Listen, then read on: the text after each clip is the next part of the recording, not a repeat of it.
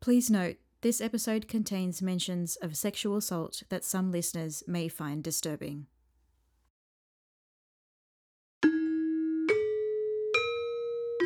Every country has their own history of beliefs, unique mythology, and local folklore that has been passed down through generations. These are the stories and ideas that shape a people, influence the way they live, and in some cases are a determining factor in choices people make. Indonesia is no different.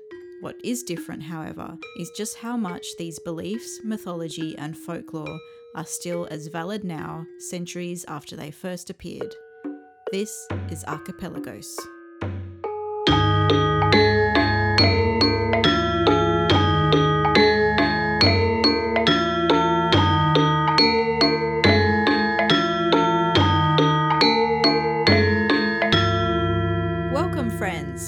Datang, teman-teman. This is Nis, And Kaz. and you're listening to Archipelagos, a podcast about the ghosts, supernatural beings, and mystical curiosities of Indonesia.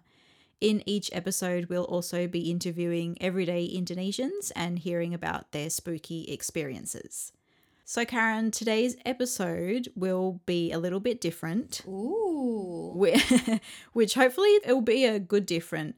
Our first few episodes, we focused on a topic in each episode, sort of going into a deep dive and trying to get more to the history and the background and the stories and all that kind of stuff about each thing. But this episode, I'm actually trying to broaden out the conversation a little bit and talk more about the whole idea of what this podcast is based on. So, some of the things that I'll talk about today, they're sort of, we've mentioned, we've talked about a little bit in the previous Yes. episodes Yeah. but I want to sort of give more of an overview about all this stuff we've started talking about and will talk about in the future to the how and why Indonesia has such a diverse landscape of supernatural, paranormal, and mystical things.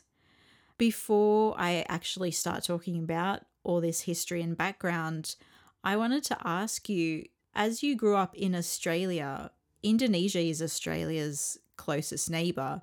What was your view of Indonesia or your knowledge of Indonesia back then, sort of until we met and maybe we started talking about things and stuff like that?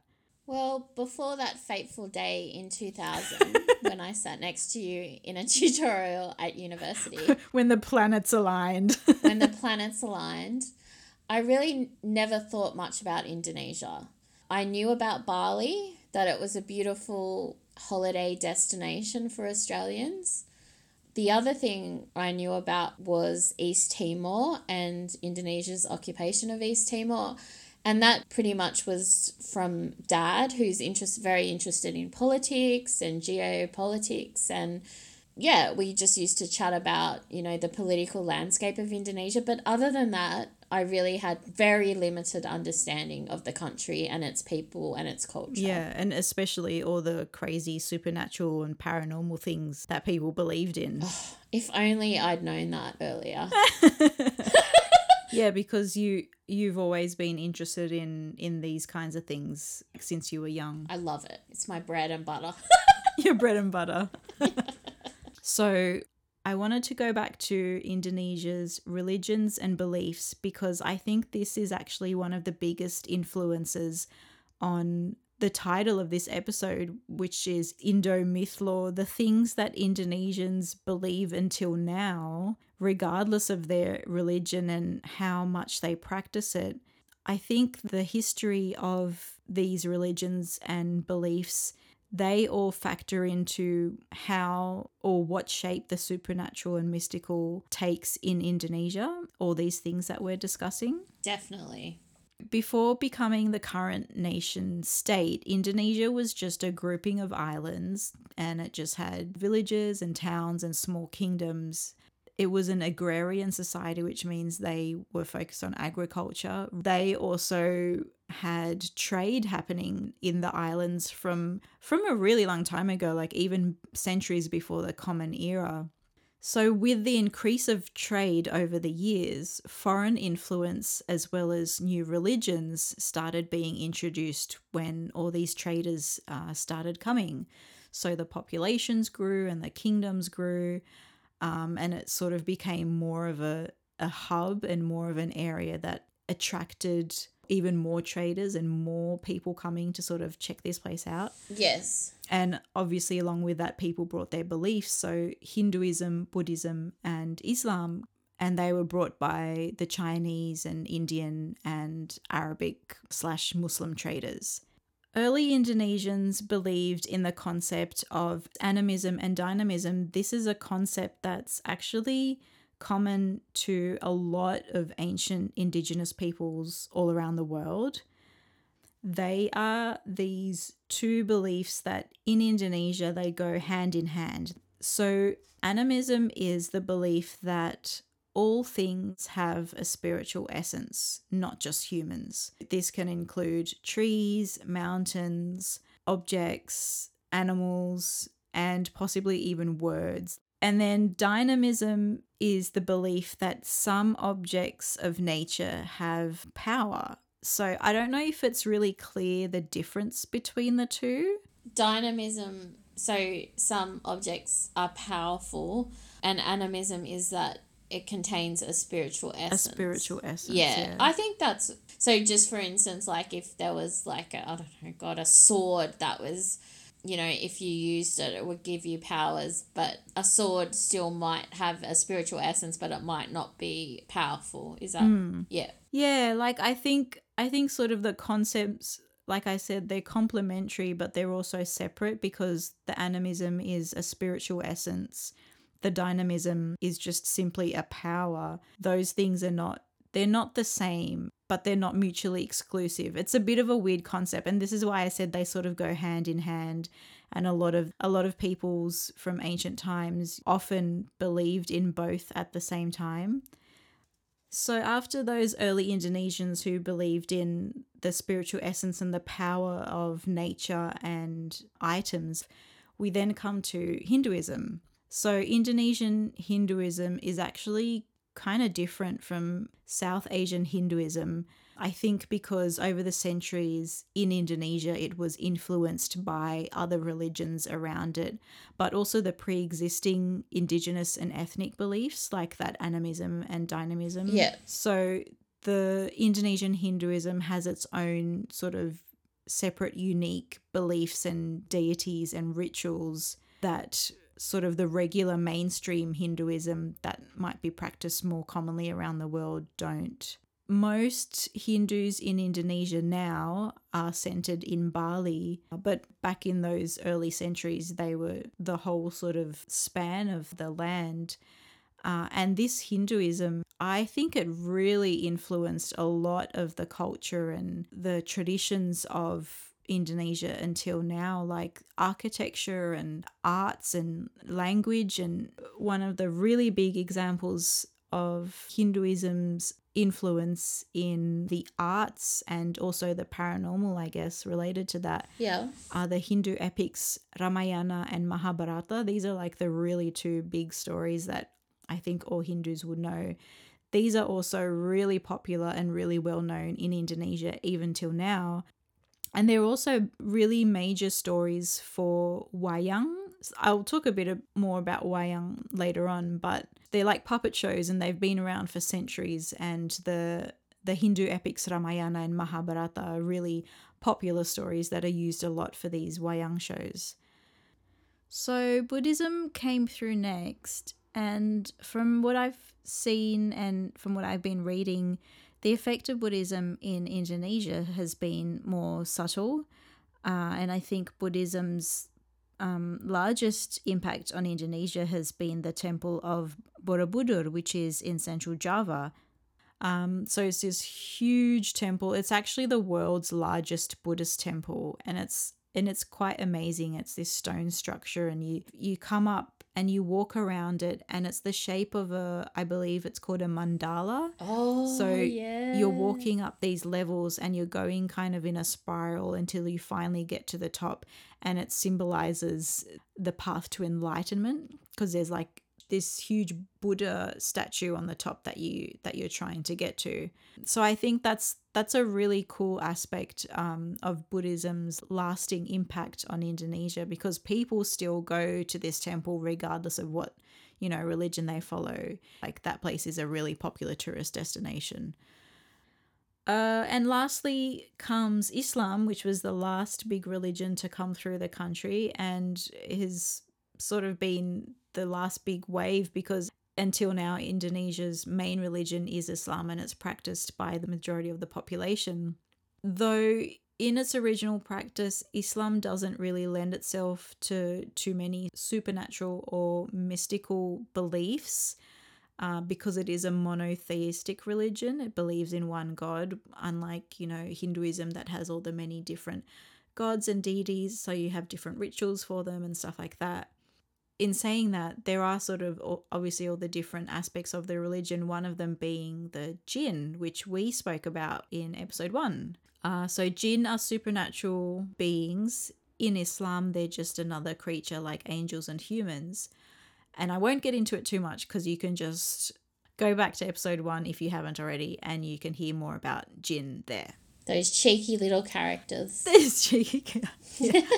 I wonder if they are cheeky. There are also still a number of localized beliefs that are practiced today, though these are in quite small numbers and concentrated to certain areas or tribes these are usually just a combination of like maybe the animism and dynamism. They might be like a polytheistic, they might have different gods, or there is one small, really small system of belief that I find kind of interesting, but this one is very unique to Indonesia, which is why I'm mentioning it. It's called Kejawen, and this is a Javanese religion. So this started in Java and it mixes elements of Hinduism, Buddhism, animism, and Islam. Wow. So they were like, yep, I'm taking the whole thing. They incorporate a lot of the things that we talk about or we've been talking about because they they have the dukun which is the shaman and they have yeah. um, belief in beings they have rituals they have like all these different religious backgrounds incorporated into it and it's just it's a real I was going to say Frankenstein of religion. um, it's a melting pot. oh, that's a good one. Yep. It's a real melting pot of a religion because it's basically just taken everything Indonesians have believed in since the dawn of time and just saying, "Yep, mix it all together and put it in one thing and I'll and I'll eat that up." So, that was the background that hopefully will help you know, people listening in understanding the origins of where all of this mystical and supernatural stuff comes from. I don't want to get too much into the details of the actual mythology and folklore of Indonesia because that's kind of what, you know, the podcast is about, what we're trying to do with each episode.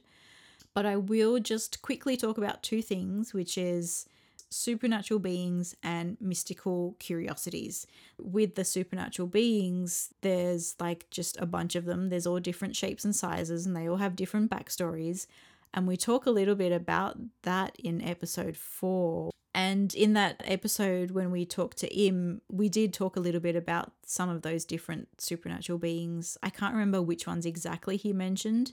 I think a lot of people who watch Asian movies will have some kind of idea of what some of these beings might look like. You know, there might be the woman in the white with the long black hair, or there might be creatures that maybe kidnap people, and there are there are ghosts or beings that have the horrible backstories of like women being raped or that kind of stuff. And yeah, there's just so so so many um different beings that hopefully people listening will stick around to to discover soon.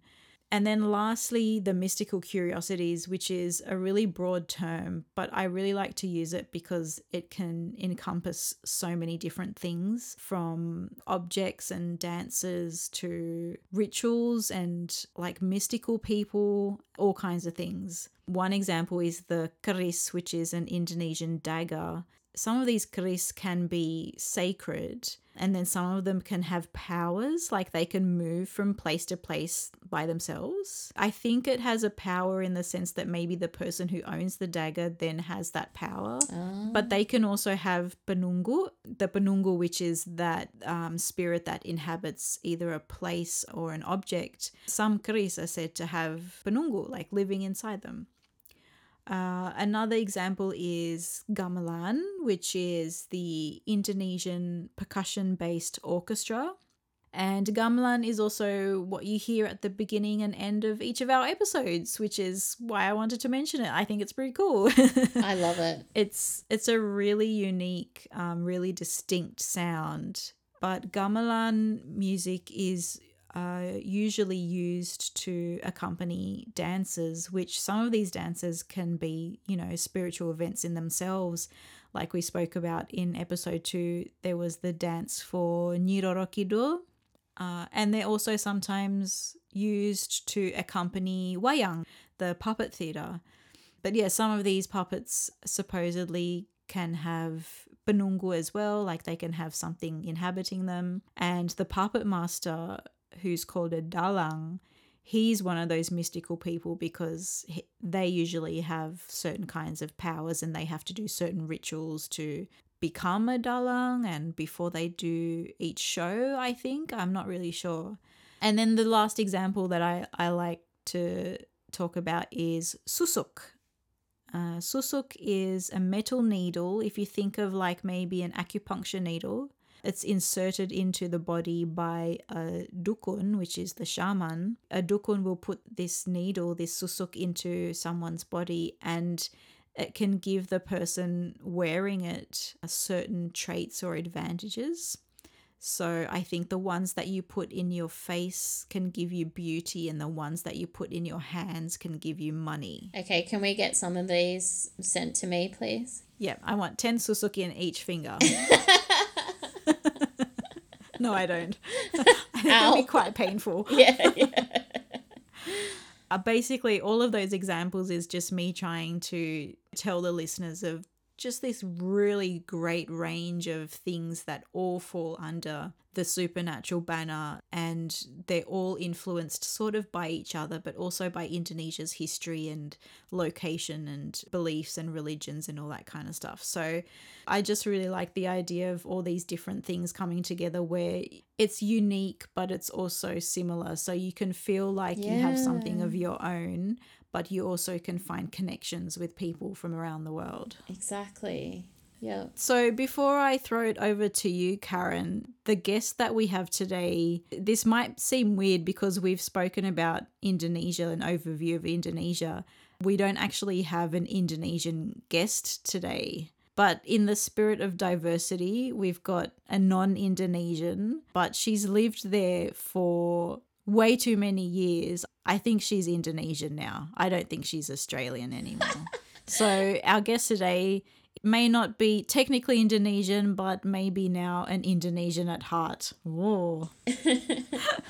I think this unique perspective often illuminates parts of the Indonesian mythological landscape that are seen as normal to everyday Indonesians, but when viewed by outside eyes, it's seen as extraordinary. So, our guest today, Martina Zainal, was born in Germany and migrated to Australia with her family when she was young.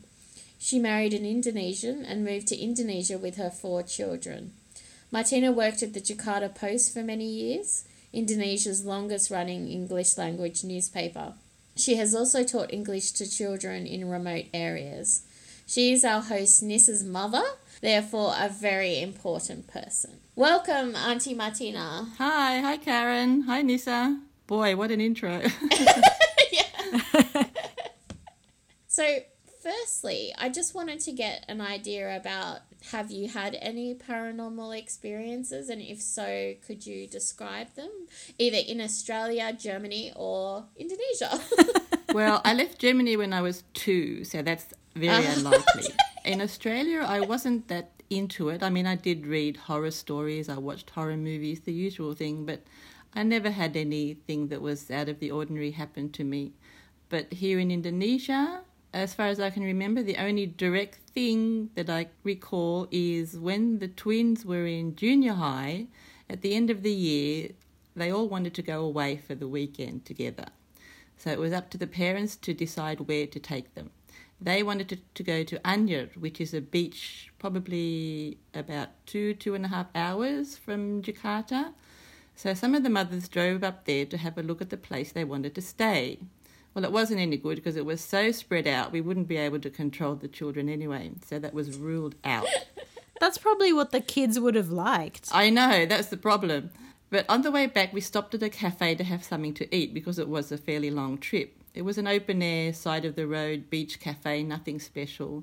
We saw other groups of mothers in there, so we realised we weren't the only ones having to do this sort of thing. So we sat down, ordered our coffee, and someone somewhere else must have wanted a coconut drink. Anyway, one of the young guys who worked in the back started climbing the coconut tree. All of a sudden, he jumps out of the tree, back onto the ground, and starts running around babbling madly. and people are running after him trying to stop him. And he comes racing into the cafe with all these women in there, starts babbling again. Two men grab him and put him on the ground, trying to calm him but he's just babbling in this weird language. So one of the other ladies from the other groups got up, calmly got up, went over to him, put her hand on his forehead, and said, In the name of Jesus, who are you? so this, this guy's lying on the ground ranting and raving, and she says, You don't belong in here. Get out of this boy's body. In the name of Jesus, I demand you to get out. So this went on for about a good two, three minutes, I guess. And we're all sort of sitting there bug eyed. So finally, this guy just collapsed on the ground. There was nothing left in him. He was just like completely drained. She got up, went back to her table, and continued her coffee. uh, we sort of got the bill and took out of that place as fast as we could. Oh, so that was really weird. How weird. And what it was when I told Yanto about it, he said, well, he probably climbed the coconut tree without asking permission. Ah. See? So the jinn who was living in the coconut tree was not very happy. Don't you take my coconuts.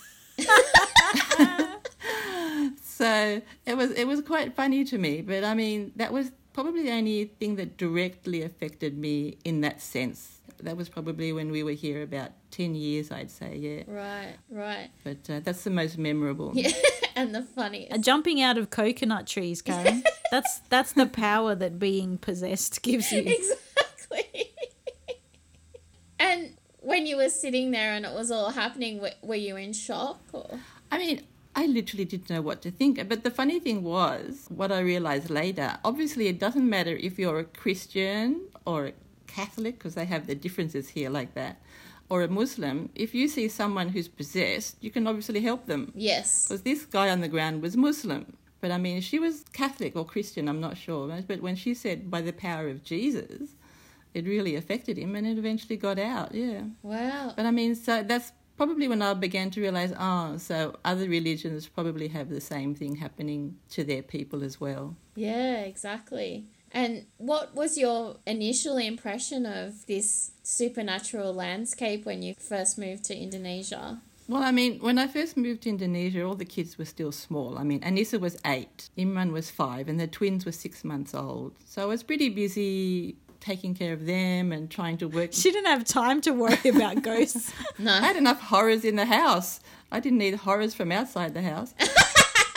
so, you know, it was basically just live day to day trying to understand everything, learn the language, work out the money and the food and it was just like nothing else. But I mean, gradually as you get used to the family, because I mean, my husband's family is huge. You know, so once you get to know them and you sit around, because I had been here to Jakarta on holidays before. But when you're on a holiday, you're in holiday mode. So, you know, nothing really. You're just gliding along, everybody's getting everything ready for you. So, you don't really think about anything except having fun. But then living here, totally different. And so, you know, once once you get to know everybody and you get together for parties, this is when they bring their stories out, their jinn stories or their possession stories. you know, so one night we're all sort of like sitting together talking and they started talking about something called tuyul. Oh. So I said to Yanto, what's a tuyul? And he said, Oh, that's the little jinn that you can like take into your possession. It'll do things for you that you want to do. It's like your servant. And it'll take money from other people or take jewelry. so you'll have money, but the other people won't. And they have to obey you, but they can be mischievous. They can cause trouble. And I said, So where are they? And he said, Well, you know, they usually stay with their owners, but once he sends them out to do his bidding, they could be anywhere trying to find money or jewelry or whatever. So, you know, I think, my God, by the time I got home that night, I locked all the doors and I wouldn't leave the bedroom till morning because I thought, oh my God, there's going to be a tuyul in the garage for some reason this stuck with me for ages and it took a while and i realized well it's not going to happen so that sort of like faded away in the end but that was probably the scariest thing apart from that they just like to tell their ghost stories you know everybody's got a story about something Mum, you know why there's no tuyul in our house? Or there wasn't? why We don't have any money to steal. that's true what are they going to come to us for? They leave with a few coins in their pocket and that's it. that's true that's true still one of you perhaps I wonder, I wonder what the tuyul do with the money anyway. Like, well they give it to their owners oh, oh, they take it back to their owners I see. Yeah. I mean, even even now where we live now, like we live like in like a little family compound because we all have houses here. But next door to us is a little village, a kampung. And one of my sisters-in-law was telling me, "Oh yeah, the guy up the road's got a tuyul. That's why he suddenly got all this money." and I thought, "Oh God, here we go again." You know, it's very common here to do this sort of thing. So who knows? I would never do it, even if I could, because I think that's just too creepy. And I kind of jumped a little bit ahead of myself. Why did you decide to move to Indonesia? Oh, that well, Yanto had come back to Indonesia in 1988 when his mother was very sick. She passed away while he was in Jakarta, but he met up with some advertising people. So he came back to Australia and we talked about it. I was like humming and hawing. I thought, oh, I don't know, you know. And then I found out I was having twins. Oh, wow. And, and then she was like, huh. Oh, let's think about that again. so he did get a job offer in Jakarta. So we thought, okay, let's make the decision to go there. We'll stay there for about three years, see how it goes. Man, is that how it happened? And I mean, after three years, by then I didn't mind it too much. I was used to it. I had a job at the Jakarta Post, as you know, and then I went freelance for English. Then I went back to the Jakarta Post as freelance to work on other islands with their English language workshop program. So that was really good. I got to see a lot of different places. Even on those trips, I was lucky enough not to have anything happen. But once when we were in Lhokseumawe, which is in the central of Aceh, so I was lucky enough to have my own room. The air condition worked. I was happy. The next morning, when I went down to the other two girls who were Indonesian, they wanted to share a room because they were scared. They said, Oh, we didn't sleep a wink last night. I said, Why? What's wrong? The air conditioning didn't work, and there was bangings on the walls, and things were making noise in the bathroom. We couldn't change because there's no other rooms in the hotel. We've been plagued all night by a jinn. so Oh, you poor thing. So, anyway, that was the only memorable thing that happened on any of my outward bound trips with the Jakarta Post. And just in terms of the household, you have people helping you in the house when everyone, like years ago, when all the kids were at home. Did they have any, like, I don't know, rituals or superstitions that you noticed that they would do?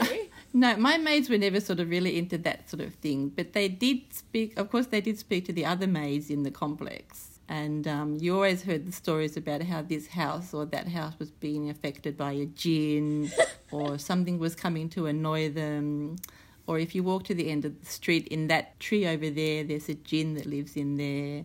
Yeah, so my maids never really they they were scared of jinn, of course they were because it's part of the religion, but they they avoided everything to do with that sort of stuff. yeah, yeah, because they were frightened of it. Yeah, yeah. Have you ever been frightened yourself of anything in terms of the supernatural? Uh, no, I Just the tuyul. I did that just tuyul at the beginning, but I I don't think I'm a very sensitive person in that sense, being aware of what's around us. I mean, there are people in my husband's family who are very aware of what's around us, but um, I avoid that thing just hundred percent. Yeah.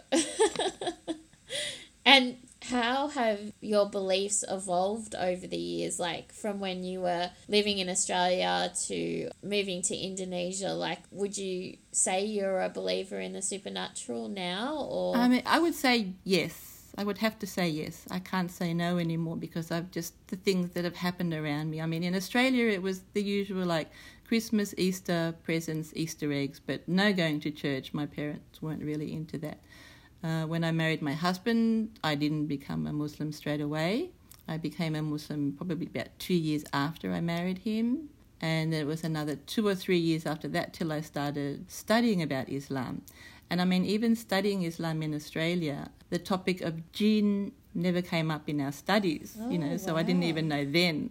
So it wasn't really until we moved to Indonesia And then you moved to Indonesia, and then the floodgates were open. and then we moved to Indonesia. But I mean, it's it's the thing. If you leave them alone, hopefully they leave you alone. I always view it like that. Yes. Yanto's a lot more in tune. He has that sensitivity, but he realizes that if you go into that side of conversing with jinn or trying to see where they are, it can affect you and it draws you in too hard, too much, and you lose focus of your everyday life because you're more focused on the jinn because it's a very interesting topic. And to be able to talk to the jinn, I mean, I guess it must be interesting to some people, but I would never do it. So he decided to stop that because he realized it was more taking over what should be a normal day of life.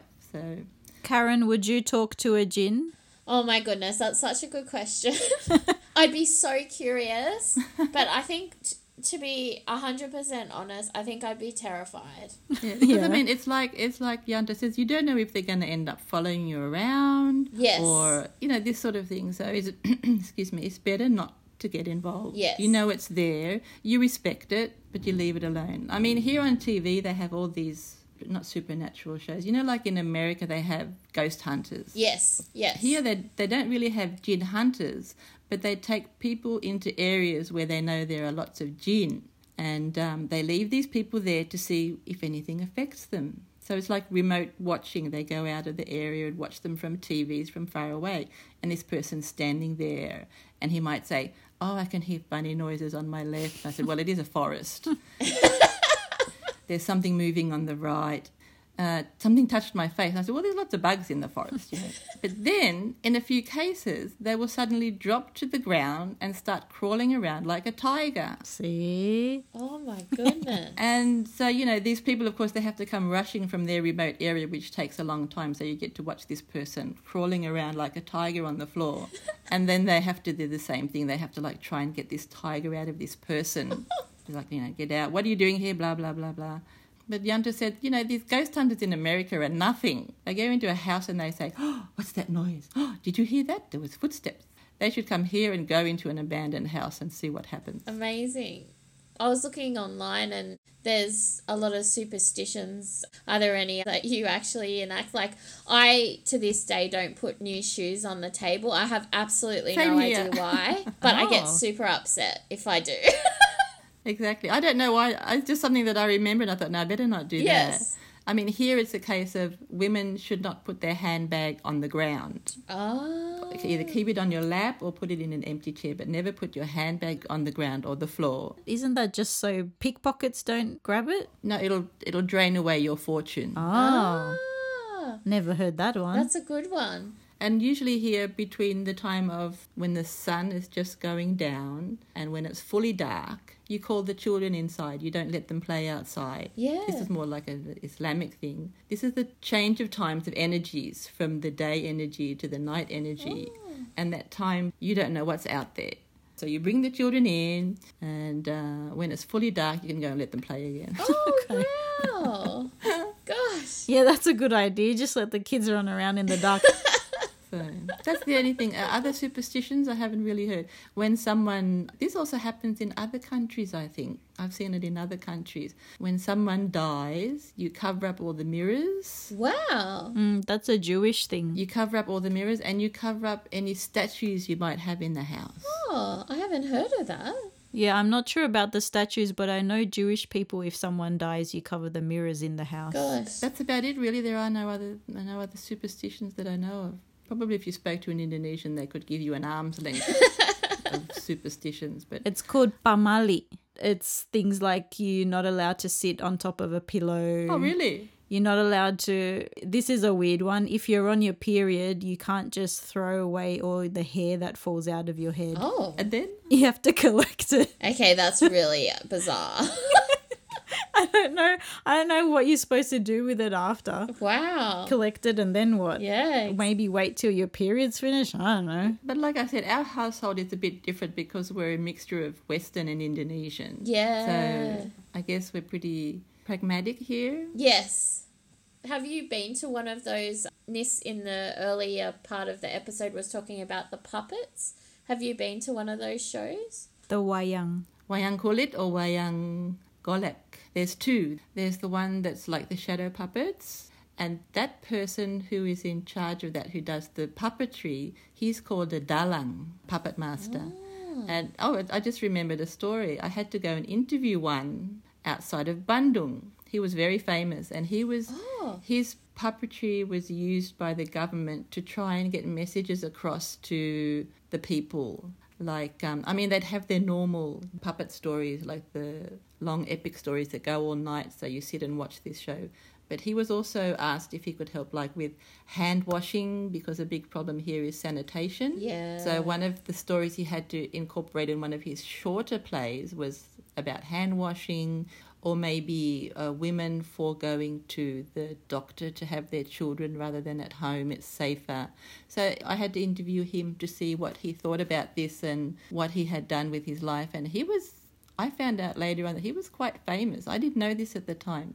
When we went to another place and my husband told him who I had interviewed, they said, Oh, I said, Oh, why? Oh, he's famous. Yeah, he's had all these wives and he has all these children Wow. and he's very mystical and this and everything else. Oh. So I went into this interview blind, thankfully, and um, found out later. I mean, he's just a, such a small and unassuming man. You just wouldn't realize it until you saw him. So that was quite funny. Wow.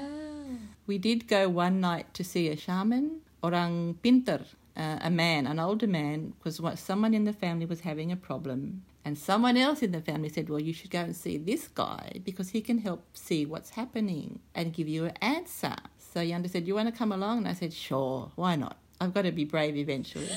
so we get to this guy's house. We all sit around on the floor. We gave him, oh, you have to give them cigarettes and you have to give them black coffee. Wow. For some reason, this helps them get them in the mood. so we gave this offering to him. We all sat around in the circle waiting for him to get into his mood. Apparently, he was taken over by his spirit that helps him. So, someone in the family said, Well, this is our problem, blah, blah, blah, blah, with this person. And he came back and said, Oh, and he went blah, blah, because my Indonesian at that stage wasn't very good. Yeah. And Yanto wouldn't translate, so I'm not really sure what went on in that case. But he did look a bit weird when he started talking in this other person's voice. Didn't you ask Dad afterwards? Yeah, but he sort of like was very vague about it, about what could actually be done. It didn't seem like Man, but that's just bloody typical. With the interesting stuff, he should have just automatically translated for you anyway. well, I mean, you're sitting in this room and it's really quiet. You can't sort of like interrupt him. But but can you just repeat that last sentence? I need to translate for my wife. But I mean, there's a lot of people like that here who say they have powers, and you go to them to get help, either good help or bad help. You know, so that's that's a bit scary. Oh, so you can go to shaman to sort of is it more of the witchcraft sort of thing, like to put spells on people? Black magic, yeah, yeah. Oh, black magic. If you if you want to hurt someone in their business, maybe you go after the wife. Maybe you make them sick, or the business goes bad. But yeah, they have people who do that. Oh gosh, Who still believe in that? I didn't realize that. Oh yeah, even now to this day. The dukun or the shaman or the orang pintar or whatever, there's the black magic and the white magic sort of thing. So there's the people who will help you. They can sort of help you maybe find things or solve problems or Get rid of the annoying jinn in your house. what else what else could they do? Some of them are masseuses and stuff like that, aren't they? Yeah, massages. Yeah, they can. You can you can have special massages here. Wow. That will cure you of all kinds of things. Or instead of in, instead of using birth control, they have women here who, who can massage you in a certain way, so you won't get pregnant for a certain amount of time. That's handy. Wow. yeah, and then when you want to get pregnant, you have another massage, and they take it away, and you can get pregnant again. Yeah, And then you've got the black magic ones who put curses on people or or that kind of stuff. I actually had a teacher in high school who she always had a skin problem similar to eczema. Yep. But she one day went into hospital and we went to visit her and she said that someone had put like a curse on her and that's why she had that skin condition. And when she was in surgery because she had something wrong with the skin that she had to go into surgery, she said that the doctor was pulling out small prawns from under her skin, Oh. which is hilarious and horrible at the same time if it's true. oh, what? exactly. It was a weird one. And she just told us that. Like, she was lying in her hospital bed and she was like, Thanks for coming. The doctor pulled prawns out of my skin. Obviously, she didn't say it straight away like that. horrible. Oh my goodness. I mean, I don't I'm lost for words. That's a bit, yeah, that's a bit horrible. yeah. The black magic side of things, what would that influence be from? It's not Hinduism, it's not Buddhism. Where would that be coming from? I think it's always sort of like been here. I mean, even in Islam, they say don't. I'm sort of like paraphrasing, of course. Don't get involved with black magic. Stay away. So, of course, in that sense, then you have to have people who can help you take it away from you. So you have the white magic. I would never even think of trying to, to do anything like that. Yep. Because it'll probably backfire and land on me. Oh, definitely. Karma. Mm, exactly. So, you know, you better not. You just sort of like say, you'll get yours. Okay, so we've known each other for so long. I'm going to admit, secret Auntie Martina. My neighbours, Nis knows all about this above me. They're just extremely loud, rude, and they do all sorts of things that are just so annoying. I have to say, I've just fantasized about getting them back. Karen, did you go to a dukun? Yeah, well, you know, I've been pushed to the limit, but the only thing that stopped me is that idea of karma. You know, what you put out comes back. So, exactly. It comes back to you. Yeah. yeah. And in terms of if tomorrow someone new turned up and asked you to describe Indonesia's supernatural mythology and folklore, what would you say to them and would you have any advice? I think most foreigners are immune to it because they're not ever been in that situation. I mean, it's like the different types of foreigners who come here. Yeah. You have the expats who are really living the expat life. They know nothing but extravagance. Then you have maybe the ones who come here to teach English. They like the community, the people, but they still hang out with their own people. Then you have people like me Yeah. who have married an Indonesian and come in and actually live in the society of Indonesia. I would say listen to the stories, Yes. let them tell their stories because they're going to want to tell you their, their horror stories. You can't stop them. if you're scared, be scared, but also take everything with a grain of salt and be careful. I mean, admittedly, I think in Indonesia, I think you do have to be careful because you just don't know what's going to happen. Whether he's a psycho who's just off his brain, whether he is possessed by a jinn, we don't know. These people who hear voices, could it possibly be a jinn that they're hearing? And I would say just float along the surface, have your good time in Indonesia, live as you want to, but don't get involved personally in trying to do anything like that because you just don't know what's going to happen. Honestly, you really just don't know. Very sage advice.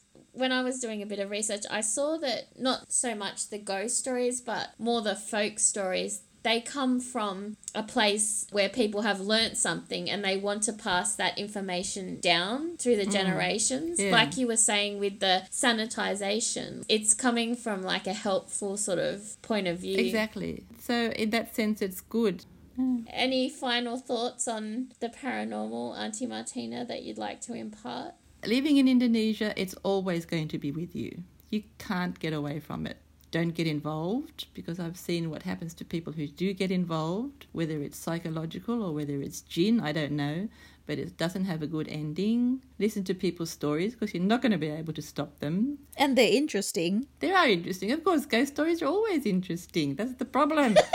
but you know, just whatever people tell you, take it with a grain of salt. Yep, perfect. Awesome. Well, thank you so much for talking to us today. Oh, you're welcome. It's been enjoyable. It's been different. exactly. So, but Karen, you actually were a foreigner in Indonesia for a little while when you worked at the Jakarta Post for a few months. So, how does sort of your experience compare? And I guess, like, what if you had heard all of this stuff mum told you before you went over? I would have been frightened. I'm yeah, to be honest. I would have been scared, but I still would have gone because I'm curious. But I don't think I would have been as free as in I don't know. I just think it would have inhibited me. You would have been more wary, I think. Yeah, wary and a bit scared and um but I just remember like being so excited because everybody I met had a story and wanted to share it with me. I was just like a kid in a candy shop. I was like, "Oh, bring it on." Like cuz no one in Australia really wants to discuss these sort of topics and everyone in Indonesia was, you know, very happy to share all these weird experiences or, or stories that they had and I was over the moon really, but years on, I think if I knew then what I know now, like I would have been a bit more reticent to get involved in this sort of area, but yeah. So does that then now make you wary to go back there now that you're hearing more about this? Oh, absolutely not. but yeah, no, I just I just find Indonesia is synonymous with ghosts, whereas like there's not many other countries that you can say that really. Well, thanks again, Auntie Martina, for talking to us. You're welcome. And please stay away from those tuyul. I will. Good. We look forward to bringing you more stories and taking you on a paranormal journey around Indonesia. If you'd like a transcript of this episode, you can find it on our website at archipelaghosts.com. Thanks to Otter.ai, Archipelaghosts' official transcription sponsor, for transcribing each episode and giving everyone the opportunity to be part of that journey. You can connect with us on Instagram and Twitter at Archighosts.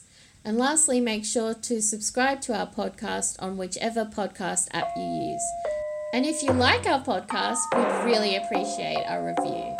Good luck and good health.